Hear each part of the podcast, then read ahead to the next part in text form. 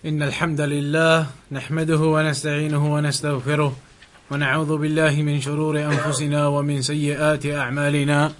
من يهده الله فلا مضل له ومن يضلل فلا هادي له. وأشهد أن لا إله إلا الله وحده لا شريك له وأشهد أن محمدا عبده ورسوله. أما بعد So continuing with Bulugh al-Maram now, we finished the section regarding the conditions of the prayer, and we're now going to start the chapter regarding the sutra in the prayer. Bab Sutra al-Musalli, the chapter regarding the sutra of the person praying. The first hadith that Al-Hafiz ibn Hajar rahimahullah ta'ala mentions عن ابي جهيم ابن الحارث رضي الله عنه قال قال رسول الله صلى الله عليه وسلم لو يعلم المار ما لو يعلم المار بين يدي المصلي ماذا عليه من الإثم لكان أن يقف أربعين خيرا له من أن يمر أن يمر بين يديه. متفق عليه واللفظ للبخاري ووقع في البزار من وجه آخر أربعين خريفا. This first hadith then it speaks about this issue of the sutra uh, that the person who is praying and the relationship or what is required of an individual who's praying with regards to the sutra. The sutra is something that a person places in front of himself in order to prevent other people from walking right in front of him during the prayer. A person places some item or object, which we're going to come to the details of, in front of him whilst he is praying in order to prevent people from walking or cutting him right across from where he is praying. There are two benefits to this. Having this sutra in front of you, some object, a chair, a table, something else, whatever it may be, that will come to. There are two benefits of having this whilst praying. Firstly, أنها تنفع المصلي. Firstly, the person who is praying himself, it benefits him. It benefits the person praying himself. حيث إنها تدرأ المرور بين يدي فلا ينشغل فكره عن الصلاة. Because when you have a sutra in front of you, then it prevents people from walking past you and right in front of you, so it doesn't take your mind away. It doesn't busy you with other affairs, with a person coming here and a person coming there right in front of you. Your mind is focused on the prayer and it doesn't get distracted or disturbed by other people if you have a sutra there. If they are walking beyond the sutra, that's beyond. But at least they are not walking right in front of you or next to you. So your mind isn't uh, distracted by these people passing and walking right past you.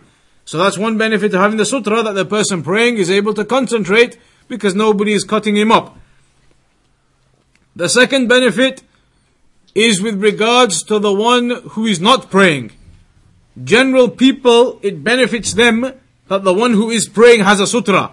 Because as this hadith mentions, uh, the meaning of which we'll come to now, that an individual who passes by another person praying, passes in front of him and cuts him up from where he would be praying and his prostration would be, then that person who cuts across another person praying is sinning.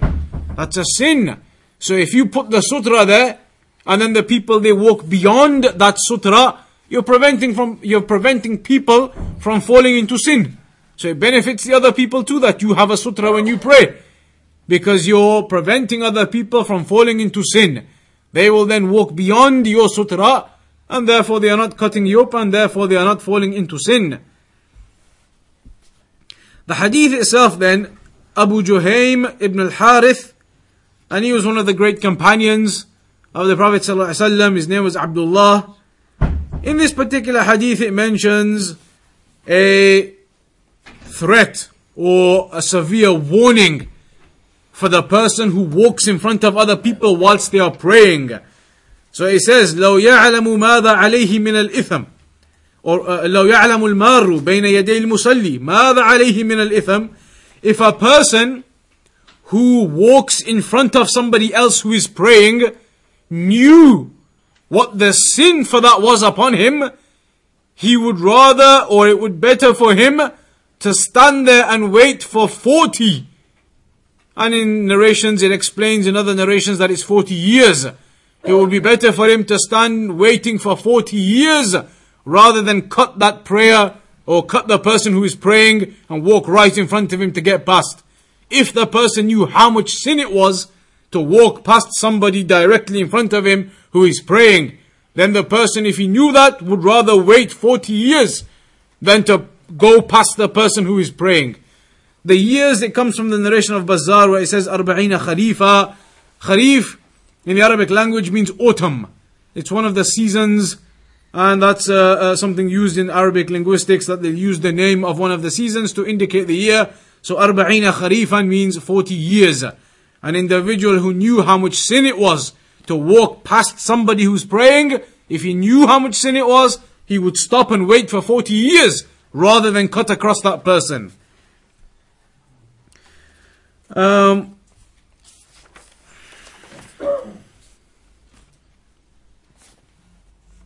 Shaykh al-Fawzan, Hafidahullah, mentions that the actual wording of the hadith which is mentioned by Al-Hafidh ibn Hajar, this particular wording specifically isn't in Al-Bukhari and Muslim, but there is another wording almost identical to it. There is another wording, لو يعلم المار بين يدي المصلي ماذا عليه لكان أن يقف أربعين. If a person who walks past somebody who is praying knew how much sin there was, he would wait for 40. So it's almost identical and has the same meaning. Uh, this particular narration, like we says, all it says is that the person would rather stand for 40. And it doesn't explain what the 40 means. Does it mean 40 days or 40 uh, months or 40 years? But like we said in the narration of Al-Bazzar, it mentions أربعين خريفا, which indicates 40 years. فالحديث فيه أن وقوفه أربعين سنة مع ما فيه من المشقة والتعب خير له من أن يمر بين يديه لما في ذلك من الإثم العظيم So the Shaykh says, if an individual knew how much sin it was, it would be better for him to stand waiting for 40 years. And imagine how much difficulty that would be if that actually occurred. And it's not even something possible for people to do. But if it was able to be done and somebody to stand there for 40 years, the difficulty of that. But despite all of that difficulty and that level of example being given, if you were to stand waiting for 40 years, wait there for 40 years to get past, it would still be better for you than to actually cut the person up and go across him. That's the level of the sin upon a person who cuts across somebody who is praying. That's the first hadith regarding the sutra. That if a person is praying, then you should not walk directly past that person in front of him. You should go beyond the sutra that he has, and if he doesn't have a sutra, uh, as we'll come to as well, then you should leave at least, as the scholars they say, three arms lengths. Three arms lengths, as Sheikh bin Baz used to mention, i.e., the amount of space that would typically take for him to prostrate in Where he would typically end up prostrating up to, then walk beyond that if he hasn't got a sutra. But not to walk directly in front of somebody, as many people they do. And they don't realize. And they walk in front of the people and they don't understand this is a sin. If somebody is praying, then do not cut across them directly in front of them. The next hadith عن عائشة رضي الله عنها قالت سئل رسول الله صلى الله عليه وسلم في غزوة تبوك عن سترة المصلي فقال مثل مؤخرة الرحل أخرجه مسلم um, In this hadith, Aisha radiallahu anha says that the Prophet sallallahu alaihi wasallam was asked in the Battle of Tabuk regarding the sutra of the person praying, i.e., the size of it. What should be the size of this sutra that you put in front of you whilst praying? And so the Prophet ﷺ mentioned that it should be مؤخرة الرحل. We'll come to explain what that means now. وعن صبر ابن معبد الجهني رضي الله عنه قال قال رسول الله صلى الله عليه وسلم ليستتر أحدكم في صلاته walau bisahm. That a person should cover himself in the prayer even if it's an arrow. like a bow and an arrow, even if you stick the arrow down and pray towards that, then that at least a person should cover himself when praying even if it's an arrow. So these two ahadith, they are speaking about the size and other uh, uh, issues linked to the sutra. Firstly, the size. The size the Prophet ﷺ said that it should be like mu'khiratir rahil. There's different versions of how to pronounce that. In one narration, mu'kharatir rahil. and in one narration, akhiratul rahil, meaning, uh, when people ride on camels, or even horses, you have the saddle. The saddle that you put on top of the camel, you don't sit directly on the camel, you have the saddle. What they put on the horse and they put on the camel. The back of that saddle, I think it's called saddle, huh? At the back of the saddle, they have the arch shaping upwards where you would sit back on. And then the rest of the saddle goes across the back of the horse or the camel and you sit on that. At the back, there's the arch that comes up slightly to cover your back and to be a guard for your back on the saddle. A saddle isn't typically flat. Comes at the back into an arch. That arch that comes to the back, that's the example the Prophet ﷺ gave the size of the sutra should be. And that typically, as the scholars they say, is two thirds of an arm's length. Two thirds of an arm's length is what they typically explain as the saddle, as the uh, end of the saddle. Two thirds of the arm's length. So two thirds of the arm's length, you can generally recognize how tall, how tall the sutra should be. That's the size mentioned in regards to the height of the sutra. Um, the Shaykh says, فإذا كان أمام المصلي شيء شاخص مرتفع بمقدار ثلثي ذراع فإنه قد تحققت له السترة التي تمنع المرور. So if a person has something in front of him, an object that is two thirds of an arm's length in size, then that is sufficient as a sutra, and he is now covering himself in the prayer. If people walk beyond that, then there is no issue whatsoever. In the second hadith, it's mentioned, walau bisahm, that you should cover yourself in the prayer even if it's with an arrow that you stick down in front of you. فبين صلى الله عليه وسلم في الحديث الأول بين أعرض ما تكون السترة وأرفع ما تكون السترة. In the first hadith then the Prophet ﷺ explained the width and the height of the sutra, generally what it should be. Generally the size of the back of the saddle. So it would be two thirds of an arm's length tall, you know, roughly the size of a saddle, how big it would be, wide, how wide it would be. That's the general size of a sutra. وبين في الحديث الثاني But in this hadith now, it also explains how thick or thin, how dense it can be. فإن النبي صلى الله عليه وسلم إلى الجدار. There are some narrations that the Prophet صلى الله عليه وسلم would pray towards walls. They are obviously thick and dense. There are some narrations where the Prophet صلى الله عليه وسلم prayed towards walls. In other narrations where he prayed towards the actual riding animal, as the sutra. In some narrations he prayed towards a stick. Uh, in some narrations, the spear. All of these are mentioned regarding the sutra that the Prophet ﷺ would take. As thick as a wall, right down to something as thin as a spear or a stick. All of these are mentioned. مما يدل على أن معنى السترة هو أن يكون أمام المصلي شيء منتصب سواء كان مرتفعا أو كان منخفضا أو كان عريضا أو كان دقيقا فكل ذلك يحقق معنى السترة so the Shaykh says the point of all of these narrations being that a person must have something in front of him to cover him in praying. Whether that is something really tall or something short, as long as, as we mentioned, it is roughly at least the size of two thirds of an arm's length. That small, it could be something taller, higher. in terms of the width and the size of it, the density of it, the thickness of it, then again, it's differed there were some narrations that Prophet ﷺ prayed towards a wall and some towards a stick. The point being, it can be anything. It could be thick, it could be thin. It could be something as thin as a stick, or the leg of a table, the leg of a chair. Sufficient as a sutra. Or it could be an actual thick wall, a meter thick in density and size. It's irrelevant as long as you have something in front of you that is at least the two thirds of an arm's length, even if it was as thin as a leg of a table or a chair or a stick then that is sufficient as a sutra in front of the person. والمهم أن يكون أمامه شيء منتسب كعمود. The Shaykh says the important thing is that he has something in front of him which is upright.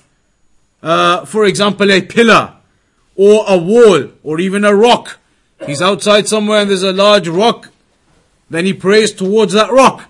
And that can be the sutra or a tree or a, a riding animal or a stick or a spear or anything of this nature. That as long as he has something in front of him that he can pray towards, then that is sufficient as a sutra. It's not a condition that it has to be uh, a certain thickness. It's not a condition for it to be a certain thickness. All that's mentioned is regarding the size, that two thirds of an arm's length, and the density of it, the thickness of it, even as thin as a stick, is sufficient. So the leg of a table or the leg of a chair is sufficient. Uh, after that, the hadith of Abu Dhar al-Ghifari radiyallahu anhu قال قال رسول الله صلى الله عليه وسلم يقطع صلاة المرء المسلم إذا لم يكن بين يديه مثل مؤخرة الرحل المرأة والحمار والكلب الأسود. الحديث وفيه الكلب الأسود شيطان أخرجه مسلم. وله عن أبي هريرة رضي الله عنه نحو دون نحوه دون الكلب. ولأبي داود والنسائي عن ابن عباس رضي الله عنهما نحوه دون آخرة. وقيد المرأة بالحائض. These narrations now are talking about an individual who doesn't have a sutra, he prays without a sutra. Or even if he prays with a sutra. The, narration mentions without a sutra. But the point being, what happens if somebody does walk past that person praying? Does the prayer become nullified? Has to start again? Or what's the ruling regarding that? So here the hadith says that there are three things. If they were to walk past or go past a person praying, they break that person's prayer. And they are mentioned as the woman and the donkey and a black dog. A woman and a donkey and a black dog. If either the woman walked past a person praying, walked past a man praying, then that hadith here indicates the prayer is broken.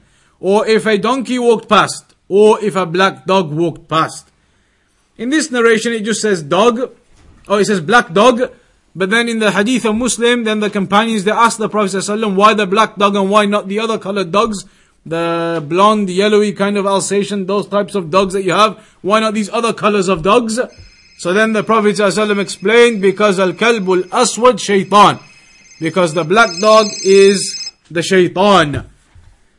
Uh, there is one narration where it says, oh, we'll come to that. So now these three are mentioned in this hadith that if they walked past a man praying, then that man's prayer is broken. However, the Shaykh mentions here, هذا الحديث برواياته يبين ما يقطع مرور مروره صلاة المصلي. So these are hadith, they explain what cuts the prayer of a person, what breaks the prayer of a person if these items go past him. And that is the woman, the donkey, or the black dog. فهؤلاء إذا مروا أمام المصلي بينه وبين سترته So if one of these three things went past a person praying inside of his sutra, if it's beyond his sutra, no problem. But inside of his sutra, or if he hasn't got a sutra and they go right next to him within his prostration distance, then they break the prayer. That's what's indicated in the hadith. However, the scholars have differed over the understanding of this narration. What does it mean that the woman, if she walks past a man praying, or a donkey walks past a man praying, or uh, the black dog walks up past a man praying, that it breaks the prayer as the hadith says? What's the meaning of that? The scholars they differed. The first opinion is the opinion of a large group of scholars the opinion of a large group of scholars, the Jumhur, in fact, as Sheikh Fawzan says, that nothing cuts the prayer of a person. أنه لا يقطع صلاة الصلاة مرور شيء. That nothing actually breaks the prayer of a person. So then what does this hadith mean then? How do they explain what the hadith means? If they say actually nothing cuts your prayer, breaks your prayer, even if a woman walks past or a black dog or a donkey, your prayer is still legitimate and you continue. They said the meaning of this narration is not that your prayer breaks and it's finished and it's nullified and you have to start again, but that it means your prayer is deficient. There's a deficiency in your prayer. It's not as complete as it would have been otherwise. A deficiency has come into your prayer now because this donkey walked past, or the black dog walked past, or the woman walked past. A deficiency has come into your prayer now, and that prayer is considered as deficient, although acceptable. Acceptable, but deficient. That's what some of the scholars they said. The prayer is acceptable, but the level of reward, etc., it's now deficient. And that's what they say the hadith means that the prayer is cut by those three items, by those three, i.e., that the prayer is made deficient if one of those three walks past the person.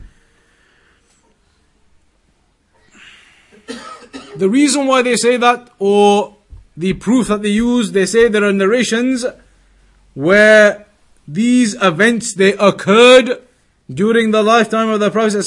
However, he did not command anyone to repeat their prayer.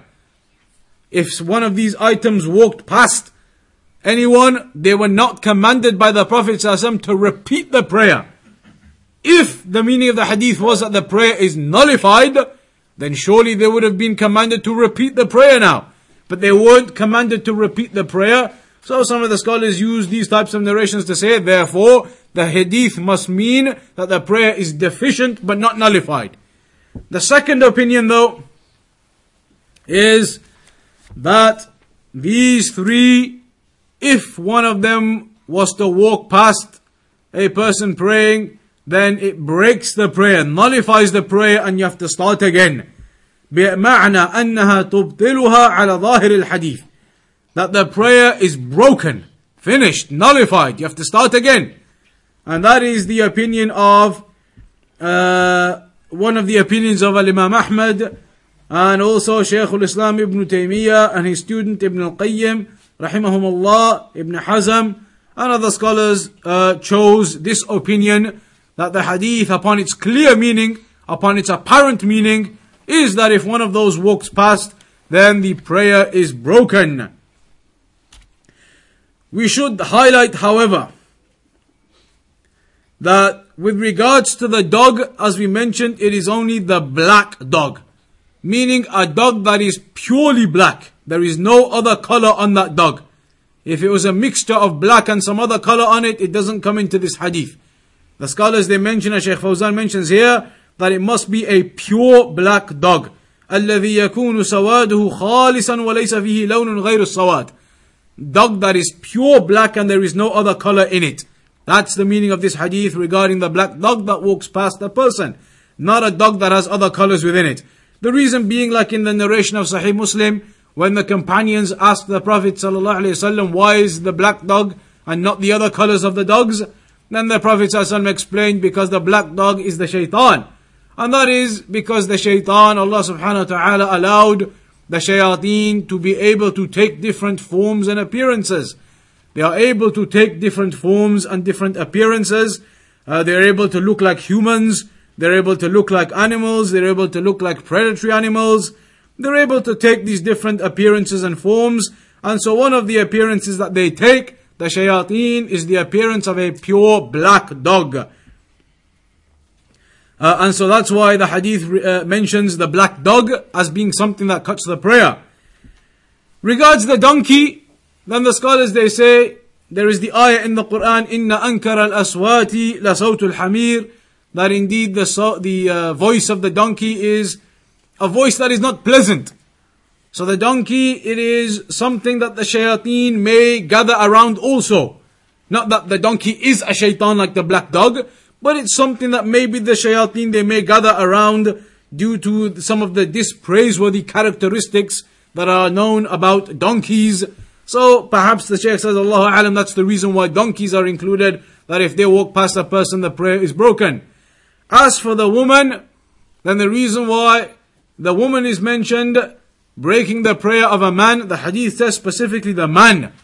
Even though Scholars have said actually the word man can include women also, and there are evidences for that. The hadith, upon the meaning that it means man, the reason why a woman would break the prayer of a man, the scholars they say, is because of the fitna. If a woman walked past a man directly in front of him whilst he is praying, then it may uh, take away the attention of the prayer. Take away the attention of the one who is praying, and he may become distracted by this woman that walks past him and his thoughts may fall onto the woman who has walked past him.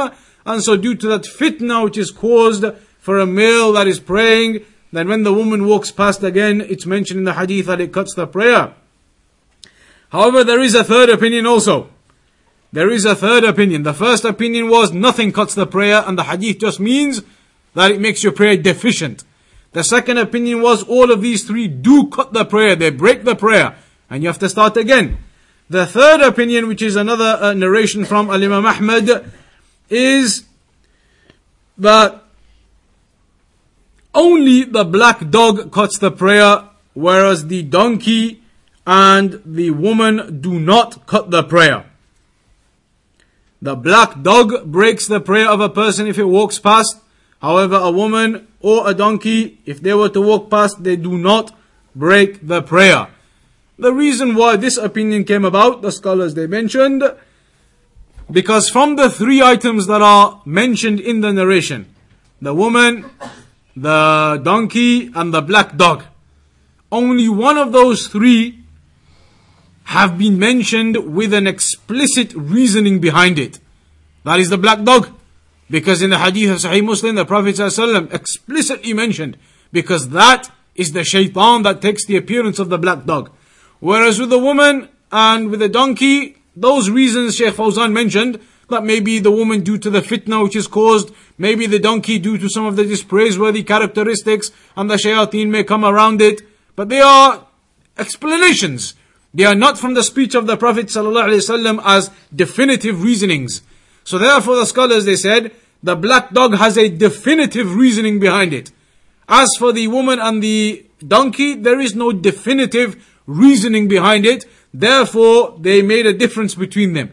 They said the black dog, no doubt, then it cuts the prayer because the reasoning is there and blatant. The black dog is a shaitan.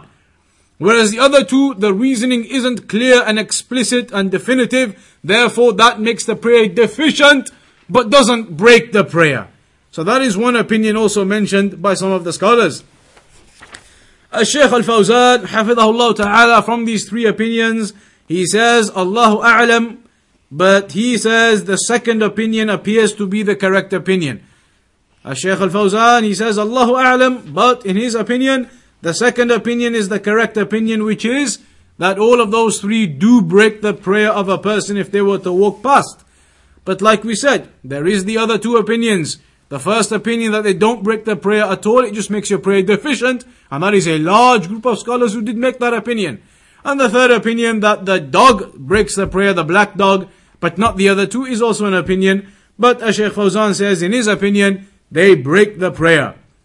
وقد روي أن ابن عباس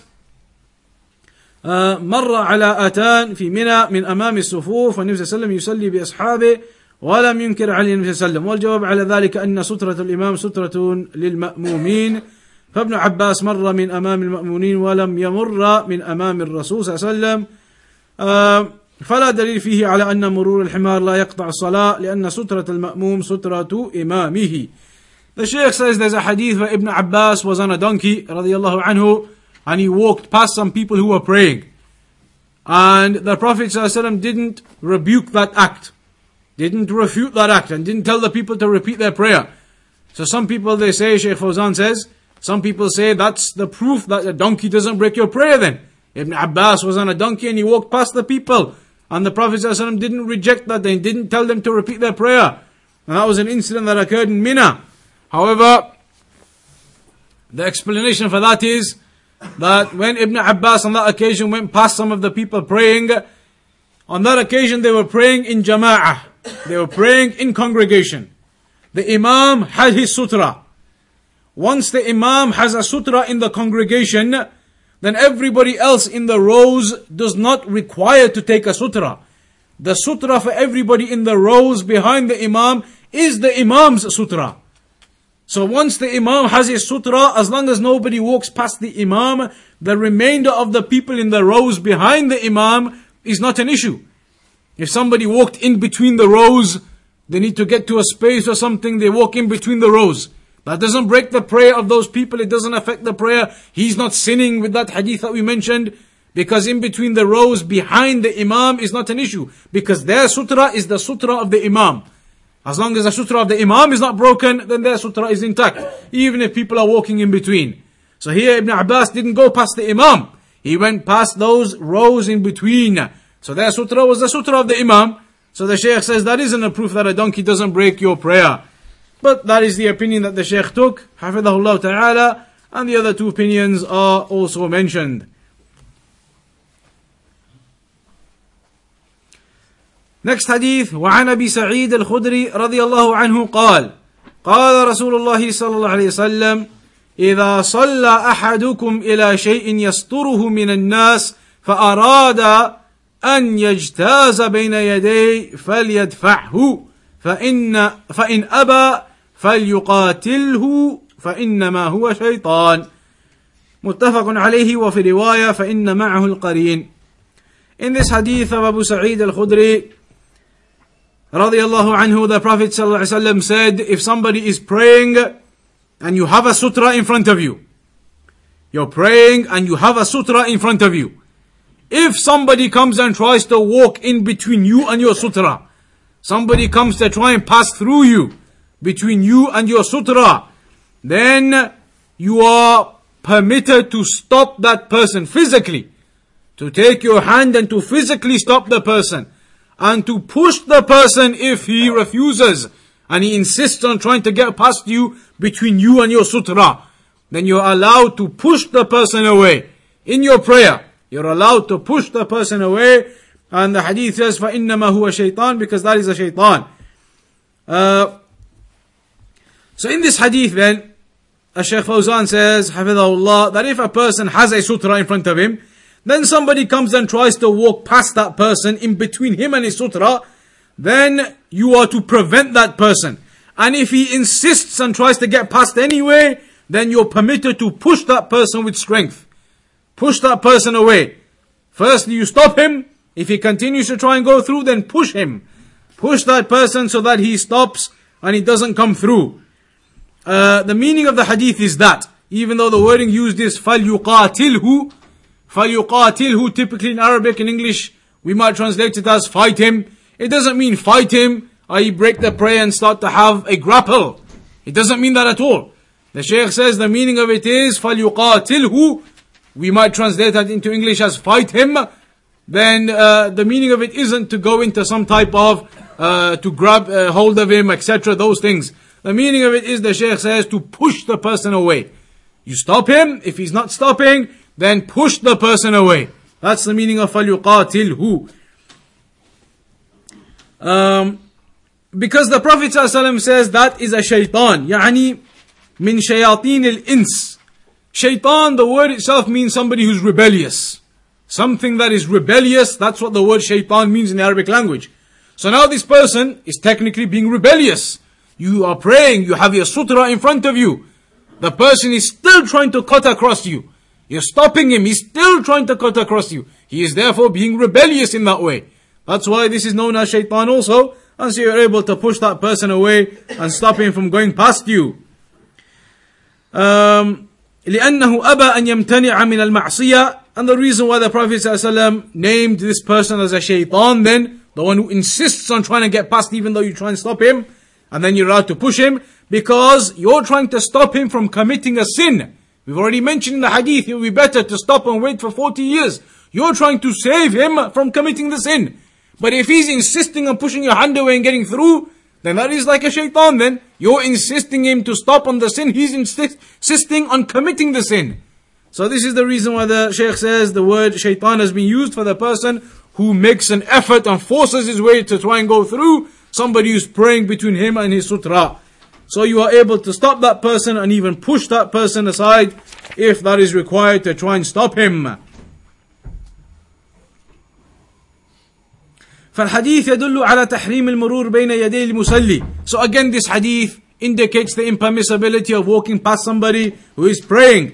ويدل على وجوب دفع المار في حق المصلي. And it indicates the obligation of the one praying to push and stop that person from going past him between him and his sutra. If, however, a person has a sutra in front of him and this person walks beyond the sutra, there is no issue. There is no problem then whatsoever. The person is walking beyond the sutra.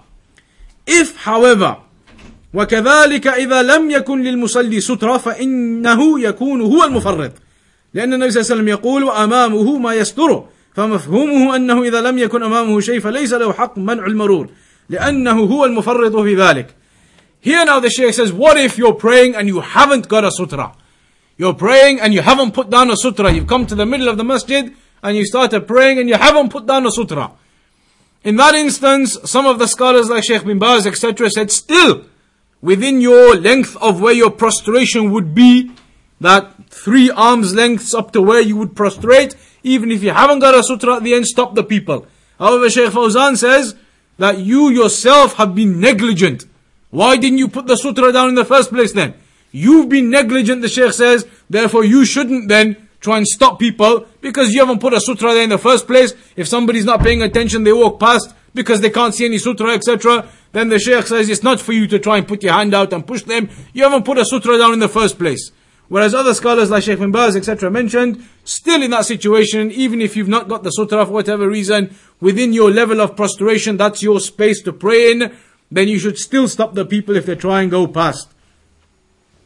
ودل الحديث على أن الذي يصر على على المرور بأنه عاص لله عز وجل. And the hadith indicates that a person who insists on trying to get past somebody who's praying, then that person is a sinner. And the narration at the end says, فَإِنَّمَا هُوَ مَعَهُ الْقَرِينَ uh, The qareen, the meaning of that is shaitan also.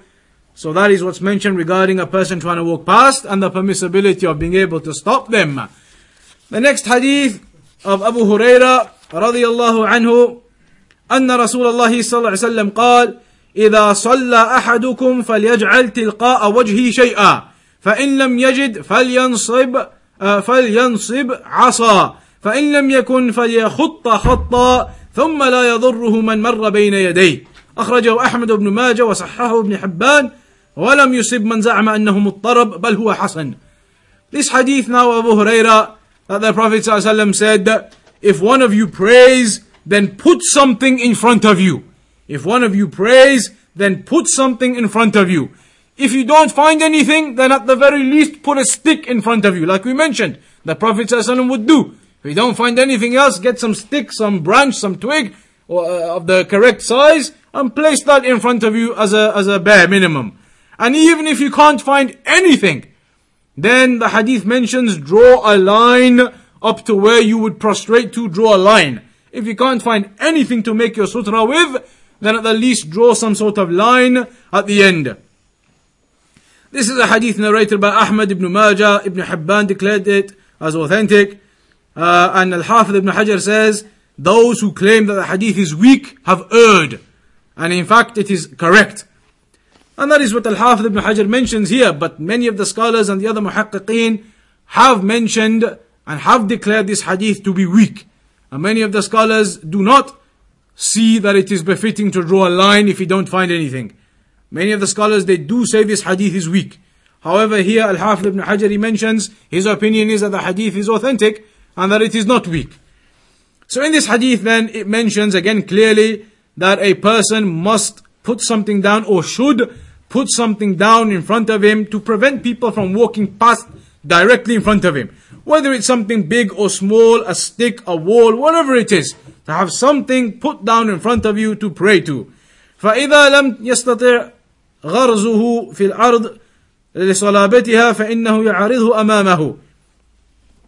The Shaykh says even if you had a stick and you were unable to get it into the earth because the earth is dry, solid, then at the very least put the stick down in front of you. That's uh, what the Shaykh mentions also.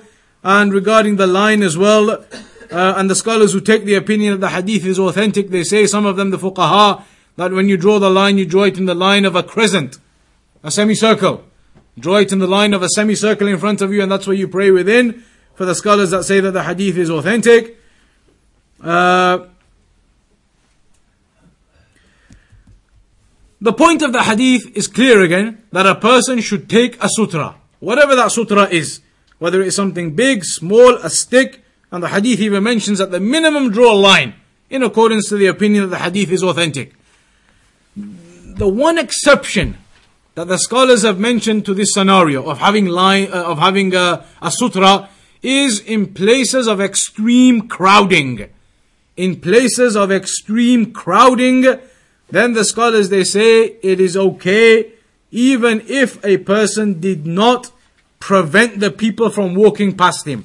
We just mentioned the hadith. Have a sutra and prevent the people going past you between you and your sutra. However, the Shaykh says like the Haramain in Mecca, in Medina, in the two Haram Masajid, uh, also in big mosques, the Shaykh says, it might be a, a big central masjid, thousands of people may come to the prayer, etc. In these types of big places, فإن المصلي لا يمنع المار بين يديه في شدة الازدحام. In those big places when it is busy on a Jum'ah, etc., Eid prayer, etc., then you don't, in those instances, push the people away uh, if they are trying to get past because that will be a difficulty upon the people. And the scholars they always mention that if something becomes too difficult, then actually it brings about ease. If something becomes too difficult, then actually it brings about ease. وَالْأَمْرُ إِذَا ضَاقْ اتَّسَعَ If the affair becomes difficult, it actually becomes easier. So now when it becomes so difficult to have a sutra and stop the people, like in the haram, in Mecca, in Medina, in times of busyness, it's difficult. With that difficulty, with that amount of people, it's so hard to keep people aside and pray a full prayer without having multiple attempts by people to walk past you.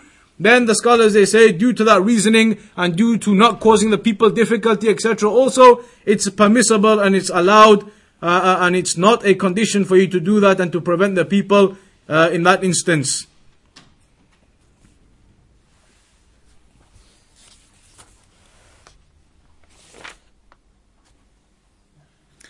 The Sheikh says also we should highlight that some students they make an error. Some students, some people they make an error when they are praying in Al Masjid Al Haram and they are praying uh, and they attempt to push everyone aside. In those times, especially in the busy times, when people are there trying to do Umrah, etc., it's busy, it's Ramadan, in Hajj, then it's very difficult. You will have multiple 10, 20, 30, maybe 40, 50 attempts by people to get past you in that one prayer. And the Shaykh says it's a mistake for people to try to implement this in that situation. In those situations, the wisdom is used and the clear understanding here given by the Shaykh is there is an ease and a facilitation given due to the circumstances, uh, the way they are in that crowding. Uh, وعن ابي سعيد الخدري the final narration رضي الله عنه قال قال رسول الله صلى الله عليه وسلم لا يقطع الصلاة شيء وادرؤوا ما استطعتم أخرجه أبو داود وفي سنده ضعف In this hadith the Prophet ﷺ says nothing cuts the prayer وَادْرَأُوا مَا اسْتَطَعْتُمْ but try to uh, prevent what you are able This hadith is weak This hadith is weak and we've already seen the authentic hadith which says that the black dog and the donkey and the woman they cut the prayer and then there was the explanation as to what that means. Is it deficiency in the prayer or does it actually cut the prayer? That was the authentic narration.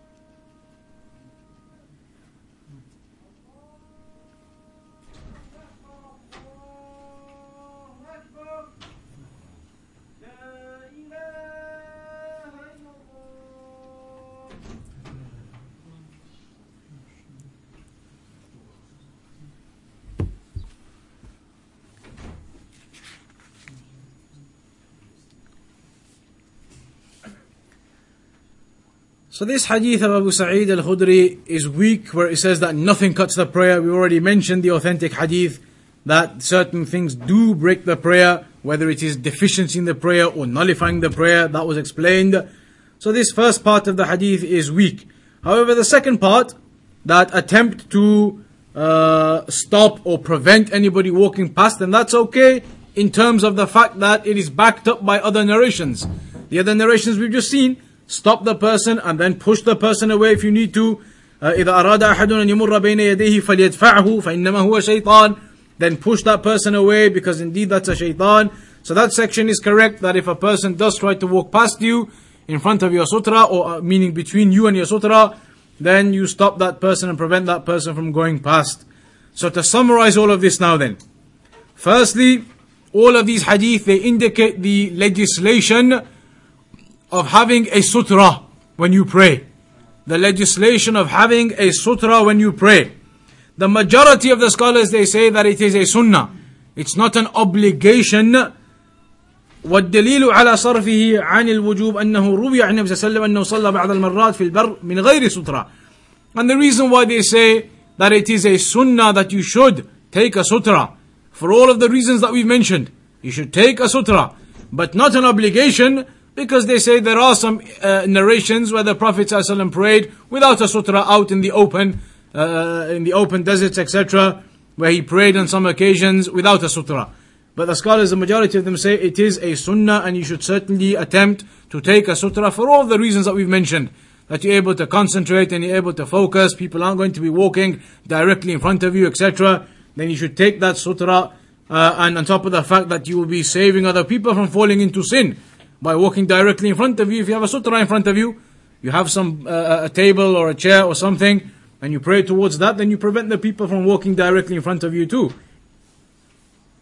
Uh, secondly, also, it indicates the severe warning against the person who walks in front of somebody who is praying. That was mentioned that it would rather be better for him to wait for 40 years than to walk past somebody who is praying. Thirdly, uh,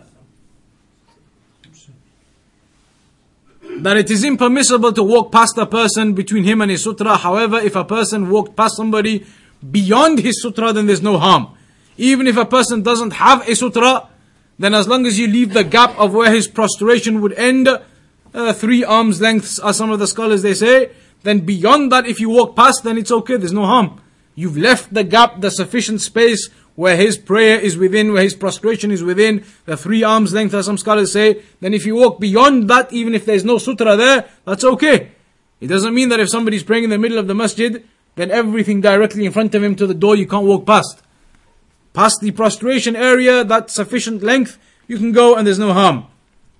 Uh, also, we mentioned about the breaking of the prayer by the woman, the black dog, and the donkey, and the difference of opinion whether that means a deficiency or it means the complete nullification of the prayer. There are some narrations that say that we didn't mention. It was here also that it is the menstruating woman. If a menstruating woman, a woman upon her period, walks past a person, then that breaks the prayer. However, that narration is not uh, uh, authentic, as some scholars say. Uh, it is not uh, proven, as some scholars they say. So uh, the majority of the scholars who take the opinion, they say any woman, any grown woman. That excludes the young young girls. A young girl who is not the age of puberty yet, if she was to walk past, that is outside of this ruling. The hadith mentions the woman. So the young girl wouldn't be included in that, and young children are the same. A young child, a young boy, a young girl, if they run past, etc., then that doesn't affect your prayer. Uh, it doesn't affect your prayer, it doesn't break your prayer. Still, of course, to teach them and to bring them up upon the correct way, you should maybe stop them to educate them that they're not supposed to walk past when you're praying, etc. Uh, also, we've understood how big the sutra should be. It's mentioned two thirds of an arm's length, and the size of it in terms of depth and thickness, whatever. Even if it's as thin as a leg of a table or a chair. However, the scholars they do say that if you pray towards a chair, for example, as your sutra, then the chair as it's known, you have the legs and in between underneath there's a gap. If you put the chair directly in front of you and pray towards the gap, then technically you're not praying towards a sutra. You're praying towards a gap between you and the person. There's nothing. There's a gap. There's nothing touching the ground going upwards. Yes, the back of the chair is in front of you, but below that, there's nothing in the ground. And the sutra is always mentioned as going from the ground up. So that's why the scholars they say if you put a chair in front of you, then be towards the leg. Towards the leg, just slightly off from where the leg is.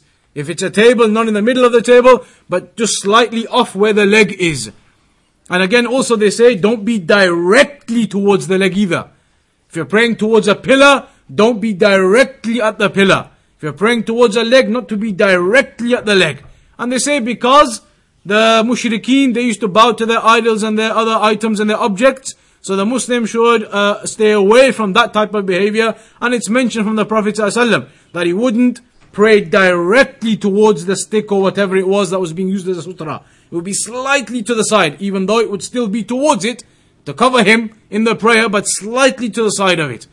But not to the side of it to the extent that it's no longer in front of you. You understand the point? It's in front of you, but not directly in your face in front of you.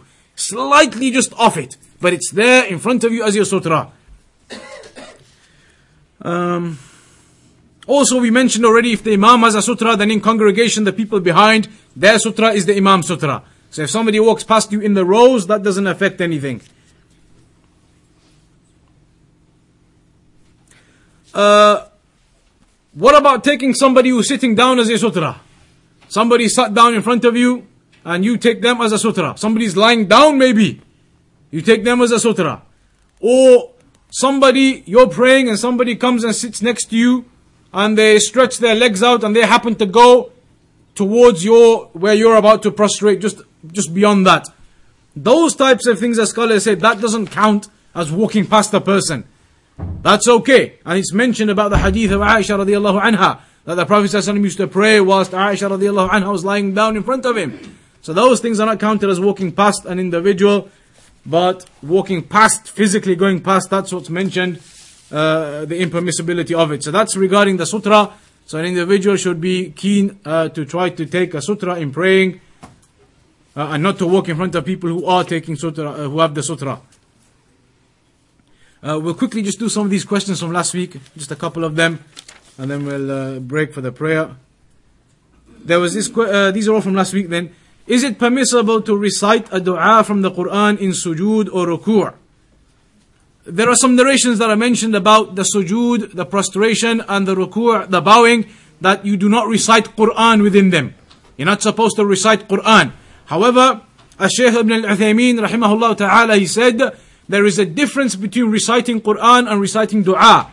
If you select an ayah from the Quran, which is a dua, رَبَّنَا آتِنَا فِي الدُّنْيا حَسَنًا etc. You pick some ayah from the Quran of this nature, which is a dua, and you recite that in your prostration for the sake of it being a dua. Not for the sake of it because it's recitation of the Quran. You don't intend to recite Quran, you're reading that for the purpose of the dua, then the Shaykh says that is permissible. You can recite du'as in the prostration that are, even if they are ayat of the Quran, because you don't intend recitation of the Quran by that. You intend the dua behind that. So that is permissible, Shaykh ibn al-Uthaymeen rahimahullah ta'ala said. Can a male mahram lead the prayer with only women behind him? And if so, is there a minimum?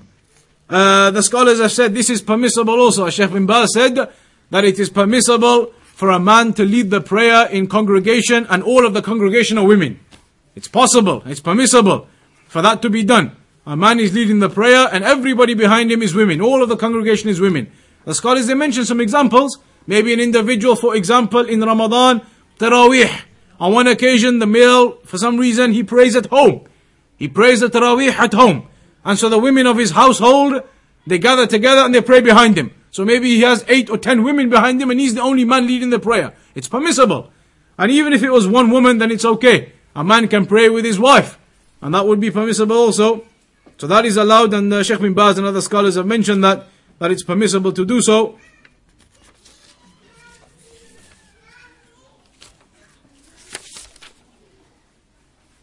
Is it permissible to give non-verbal communication to a person who speaks to you while praying? Not the salam. The salam we mentioned last time, somebody gives you the salam, then you can respond with your sign, with your hand.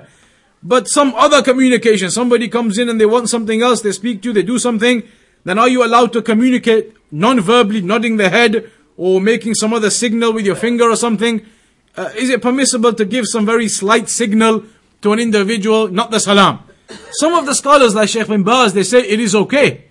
If an individual came and they did something, they said something, you're in your prayer, to give a very slight indication with uh, some movement or, or some slight movement, very slightly, to give some indication, then it's okay, they say. But no doubt, again, as we've mentioned everything, you try to avoid that. Somebody's praying, don't make contact with them whilst they're praying anyway. Don't say anything to them whilst they're praying anyway. So there's no need for a person to be in that situation where they need to now give some sign or something whilst they are in the prayer. There was the question about women clapping and singing at weddings. Uh, I think uh, one of the brothers found uh, the clip from Sheikh Al Albani. That can be passed on regarding the clapping and the singing.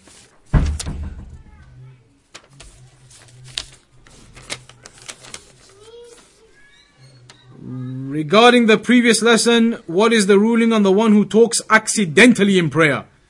We spoke about that hadith of Muawiyah ibn al-Hakam. That when he came and somebody said Alhamdulillah when they sneezed, then he replied, Yarhamukallah. But that was incorrect and he was not allowed to do in the prayer. That hadith in of itself is a proof that if somebody speaks accidentally in the prayer, they forgetfully say something, accidentally they say something, then that doesn't nullify the prayer.